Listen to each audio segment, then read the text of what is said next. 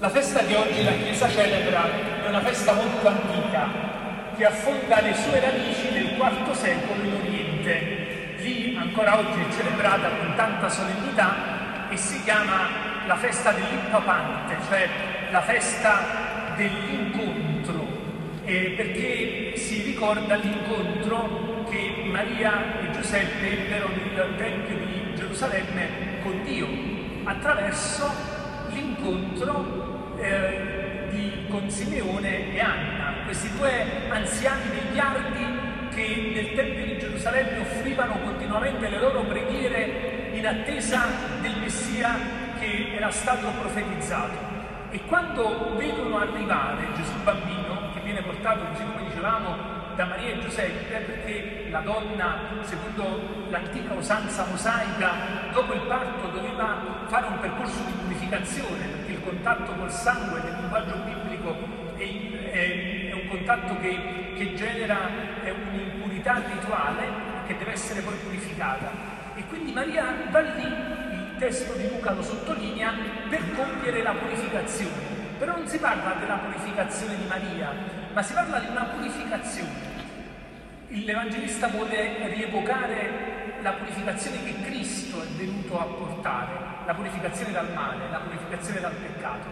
E questi due anziani vegliardi, quando entrano, quando vedono Gesù entrare, riconoscono subito il Messia. Da cosa?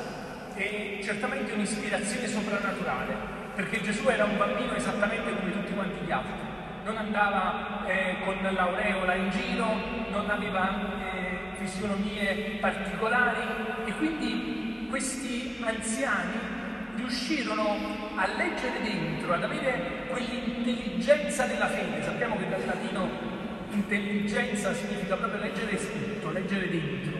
E loro hanno questa visione intelligente della fede, di chi vede in profondità. Perché? Perché erano uomini di Dio erano persone che erano abituati alla preghiera, alla vita spirituale, anche ad alcune pratiche, dice il Vangelo di digiuno, ascetiche, erano uomini affinati dalla, dallo spirito e grazie a questo riuscirono a sentire questa voce. Allora noi comprendiamo che in realtà per riconoscere Dio abbiamo bisogno di affinare questo sguardo spirituale, questa intelligenza spirituale che ci dà la possibilità di vedere al di là di ciò che tutti quanti gli altri vedono. C'è la possibilità di vivere in questa vita guardando quello che tutti gli altri guardano. Tutti gli uomini che vivono eh, svegliandosi al mattino, mangiando, dormendo, eh, lavorando eh, e poi un ciclo di vita che va verso la morte.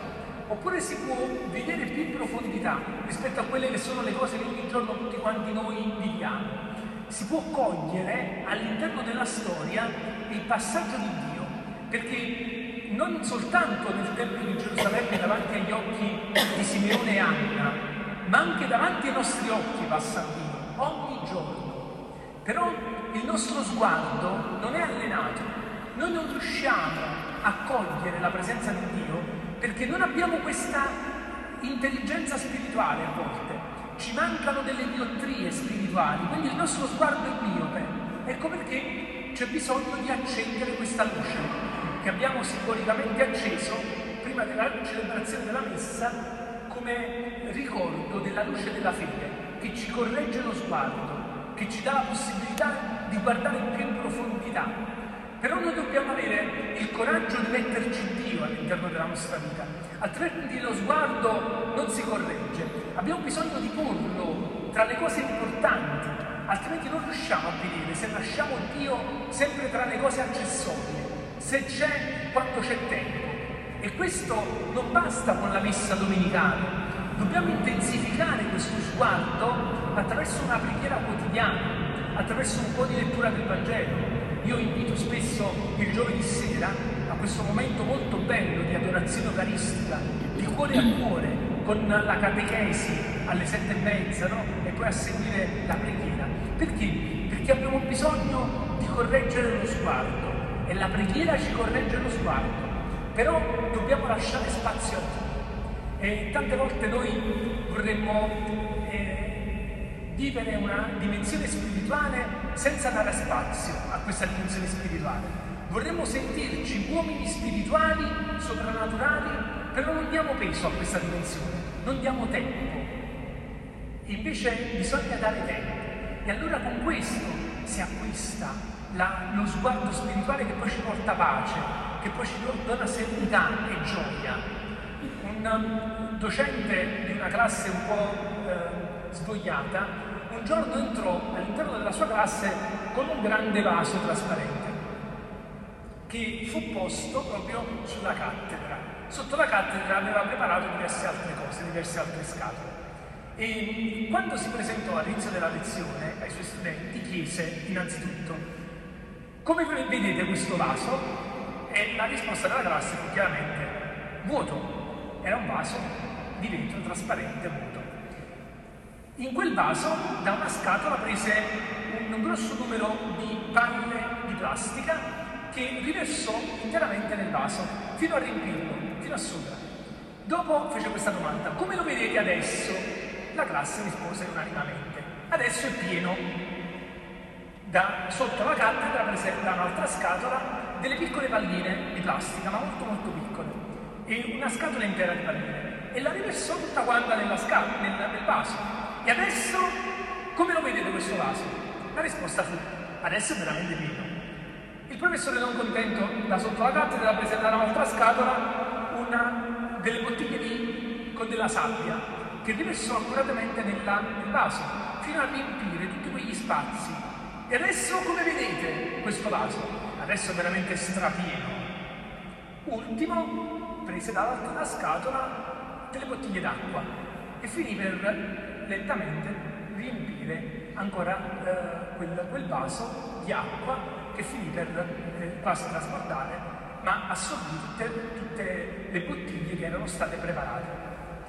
E il professore spiegò, la vostra vita è come questo vaso, bisogna mettere ordine, ponendo innanzitutto le cose importanti, richiamando quindi allo studio, che tra le cose principali da inserire, no? diceva lui, all'interno della vostra vita. E poi ci vogliono tutte le altre che sono belle, eh, ma fungono da accessorie, riferendosi al, al gioco, al, eh, al tempo eh, libero mh, mm, utilizzando i social, a, allo sport e a tutto il resto che sicuramente rende bella la vita di un giovane.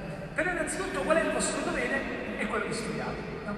E, e così si cominciarono ad intendere un po' meglio tra studenti e professore. Eh, lo stesso esempio sarebbe molto bene anche per la nostra dimensione di fede. Noi diciamo che Dio è importante, diciamo che c'è un comandamento che dice non avrai altro Dio al di fuori di me, però diamo spazio a questo Dio nella nostra vita, gli diamo un posto importante da porlo all'inizio della nostra giornata, per esempio con la preghiera mattutina, perché non è passata di moda, uno pensa che le preghiere del mattino uno anche non dire più. No, no, il cristiano è chiamato a pregare la mattina, la sera, non sono passate di moda le preghiere, non è che, che vale soltanto per i bambini del catechismo di prima comunione. Se noi non mettiamo Dio all'inizio della nostra giornata, se noi non lo richiamiamo ogni giorno, dandogli uno spazio prima di mangiare, c'è Dio, eh, il segno di croce. Prima di andare a riposare, c'è Dio. In una giornata che occupi uno spazio il Signore. E se ci mettiamo invece tutte le altre cose, poi ad un certo punto saremo così stanchi, saremo così stressati, così pieni, che le cose importanti non riusciranno ad entrare e Dio resterà fuori. Allora ecco, chiediamo al Signore di poter affinare questo sguardo, che non si affina da solo, ma affinarlo mettendo Dio al posto giusto dandogli uno spazio adeguato all'interno della nostra vita, non tralasciandolo sempre, mettendolo alla fine, ma donandogli lo spazio che merita, perché Lui è il nostro Signore.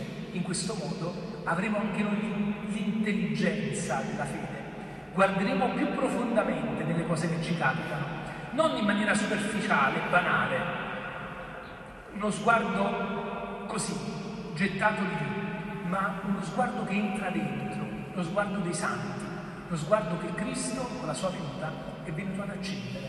Amen.